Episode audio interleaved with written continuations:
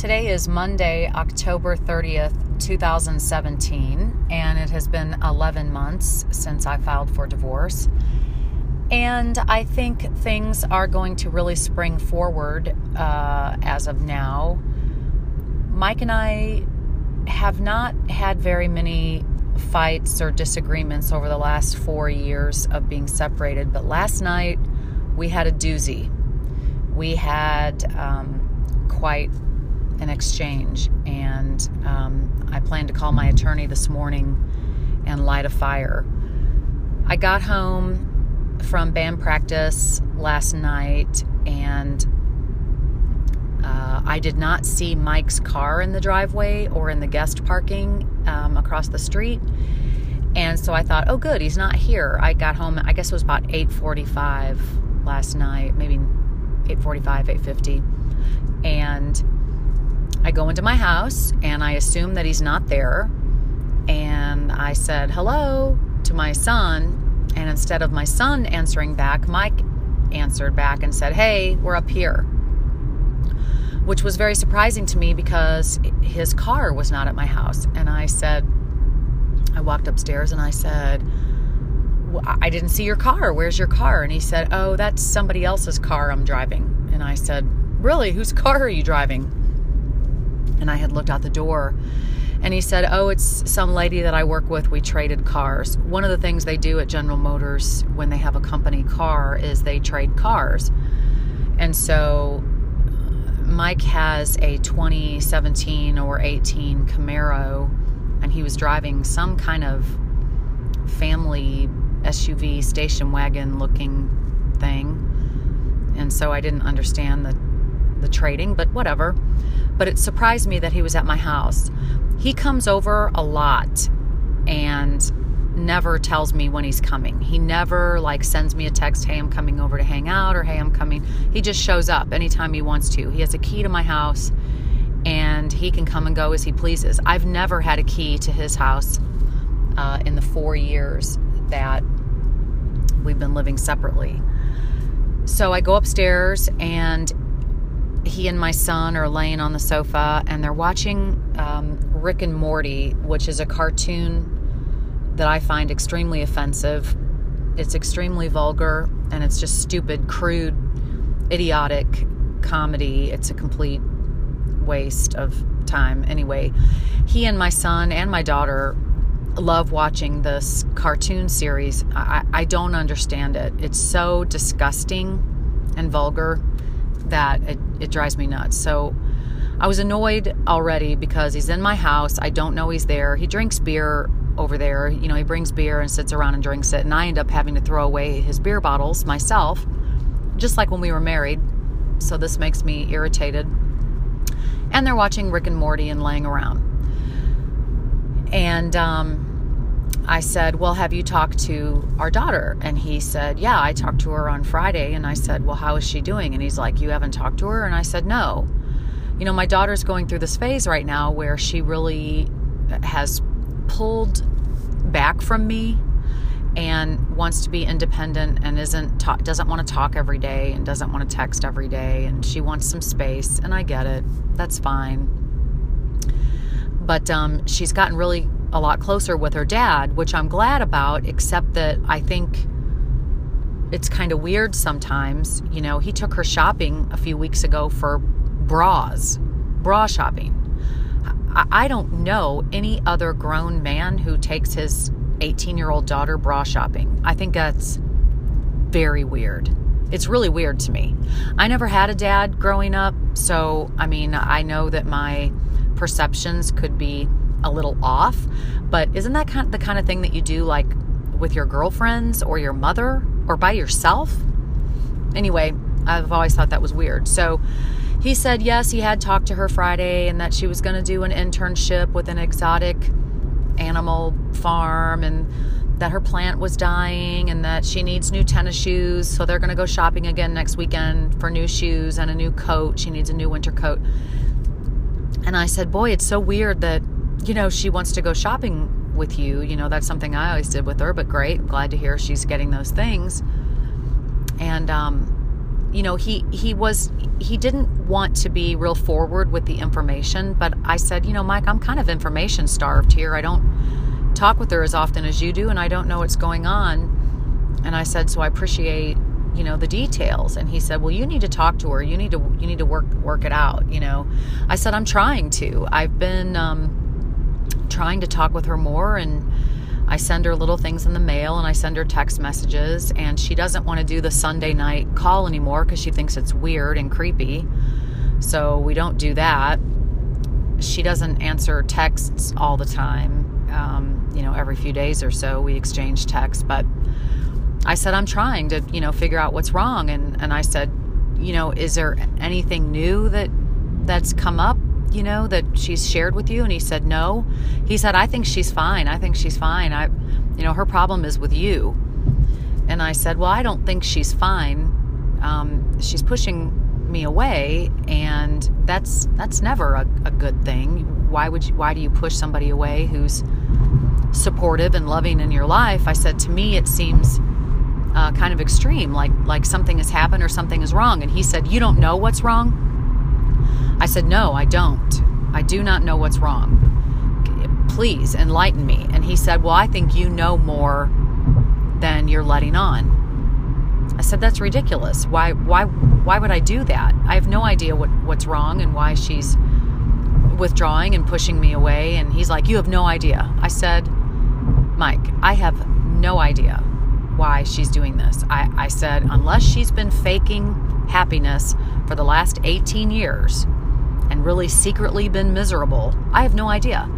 She's had a very good life. We've done so many wonderful things as a family and trips and and activities and eh, enjoyed a close relationship her whole life. I don't this this is a new phase.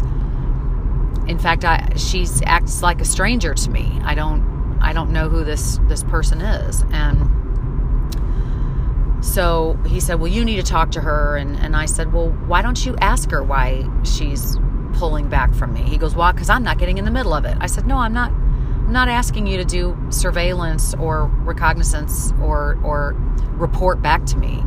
I said, you can tell her, hey, mom wants to know what's wrong and why you're you're pulling back. I said, be be honest, be transparent. I'm not asking you to to do my bidding. And he's like, Well, I'll talk to her about it. Of course, he has said that before, and, you know, he doesn't. He doesn't ever get back to me, but it, there isn't any one single thing that this apparently can point to. There's no one single event or fight or issue. It's just, you know, I don't know. And then my son, who was who was sitting there was making comments that were not helpful. They were condescending and they were, you know, oh, you know, they didn't make the Grand Canyon in a day. The, the Grand Canyon wasn't made in a day. And I'm like, son, you know, try to make helpful comments, you know. And, and so our conversation went on. And um, then my son was continuing to, to make statements that were meant to be upsetting and that were unhelpful. And i said you know i said go to your room so your dad and i can can have an adult conversation. Just go to your room. And he goes oh gladly gladly. And he goes in his room and he you know leaves the door open. So he's just a few feet away because we're upstairs. I mean we're literally 10 feet away from his room. And mike said you know sometimes you're just really hard to talk to. And i said i i'm sure i am sometimes. I I'm sure I am. I said, you know, everybody can be. I said, Mike, even even you can be hard to talk to sometimes too. And he got extremely angry with that comment. Like went to DEFCON five uh, in a in an instant. And he said, "Don't make this about me. Don't blame me. This is not about me." And you always turn everything around. And I'm like, "What are you talking about? What are you? No one's making this about you." I said, We're having a conversation about our daughter. No one's making this about you. you know, and so we go back and forth. He stood up in my house, upstairs, right outside of our son's bedroom, and got in my face and said, Fuck off. And I was shocked. I did not understand how this conversation escalated to this point suddenly. Fuck off, he yells in my face. And I said, You need to leave. You need to get out. Get out of my house. And he said, Oh, gladly. Oh, gladly. And he was walking down the stairs and I was behind him. And I said, You know, this is why our son talks to me this way. This is why our son treats me this way because of this very behavior that you have modeled for him. He's like, Oh, come on, let's have it. That now the real you is coming out, he said. I said, No, you you have modeled really poor behavior towards women and towards me and and and that explains why our son acts the way he does. And I said, and you know, I think it's a really weird thing for a dad, a grown man, to take his 18 year old daughter bra shopping. So that's just weird to me. It's not normal. And he's like, Yeah, here's the real you. Here's the real you. Tell me what you really think. You know, I'm out of here. I'm out of here. And I said, Give me the key to my house. I want the key back. And he would not give me the key to my house. So he walks out. I slam the door and I go upstairs and I see my son standing in his room and I said, "I'm really sorry that you had to hear that. I am really sorry that that this just happened." And he said, "No, you're not." I said, "No, I I really am. I I don't that got out of hand and I wish it wouldn't have come to that and I'm very sorry that you had to hear that." I said, "Your dad should not talk to me that way." And um, I said, That's modeling bad behavior. And he said, Well, I don't model my behavior after either one of you. And I said, Well, fine, you know, whatever. And, and we started to talk a little bit. And I said, You know, I'm really desperate for answers about Tori, and I think that she is having high anxiety and high stress, maybe some depression. I don't know. I think her freshman year at A&M is harder than she thought it was going to be. And I think she's stressed and I think that she's having issues with her roommate. She wants to move out, move away from her roommate and I said I'm desperate to, you know, talk with her and be close to her and I've asked you and dad to help me through this and like understanding what's happening. And he's like, "We've told you, you just need to leave her alone. Just leave her alone." And I said, "Well, that doesn't feel like the right thing to do as the mom. That, you know, that feels like the opposite of love. Just ignoring someone or walking away or leaving them alone. I feel like I need to um, embrace her and be there for her and express compassion and try to be understanding. And he said, No, you just need to leave her alone. And while we were talking, I said, and this was when we were talking about um, Mike and my relationship and I said, you know, you probably don't remember this, but maybe you do. When when you kids were littler, I said one time or a few times I would say after dinner, "Okay, let's all get together and, you know, clean the kitchen. Let's do the dishes together like a family." And Mike would say in front of our kids, he would say, I've already done all my work today. I worked all day. I worked hard. I made $800 today. How much did you make? And I would say, nothing. You know that I didn't make any money today. And he would say that in front of the kids, therefore exempting himself from having to clean up dinner dishes and help clean up the kitchen, you know, together like a family. And um, that instilled in my son, at least, I know for sure, that a person's value is derived from how much money they make at their at their job. And my son, so we're standing there talking about this, and my son says, Well, he probably was tired. He did work all day. I said, What about me? I had worked all day also. And my son said, Oh, what? Raising kids? Like, that's so hard.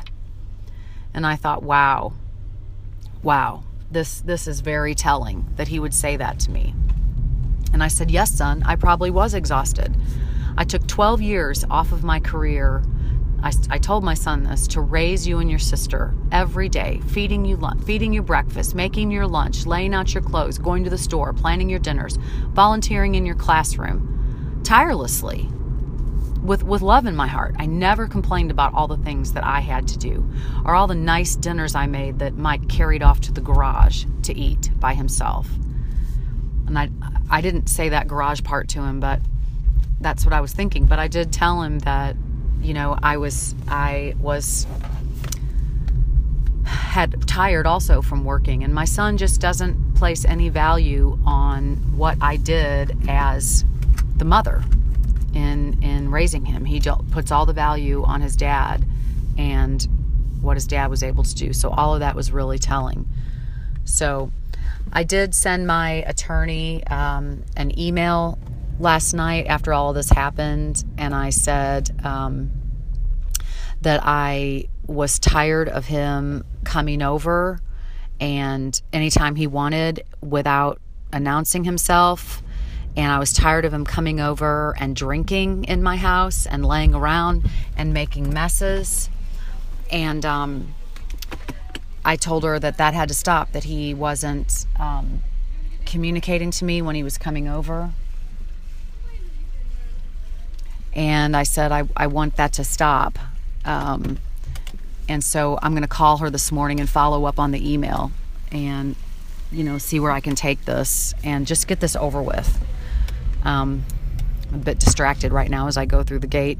But I, I had said earlier this year the two goals I wanted to accomplish this year are getting a new job and getting a divorce. And I think I'm closer to both of those things than ever. I start my new job on Monday. This is my last week at the university and it's not coming at a moment too soon. And I will finally be making uh, enough money to better support myself and um, get off of Mike's payroll, as he likes to say. You know, he has said that many times in front of our children also um, in the last few years. Uh, when we've been talking about money or finances or whatever, he'll say, You just need to get a better job so you can get off my payroll. He says that in front of our kids, and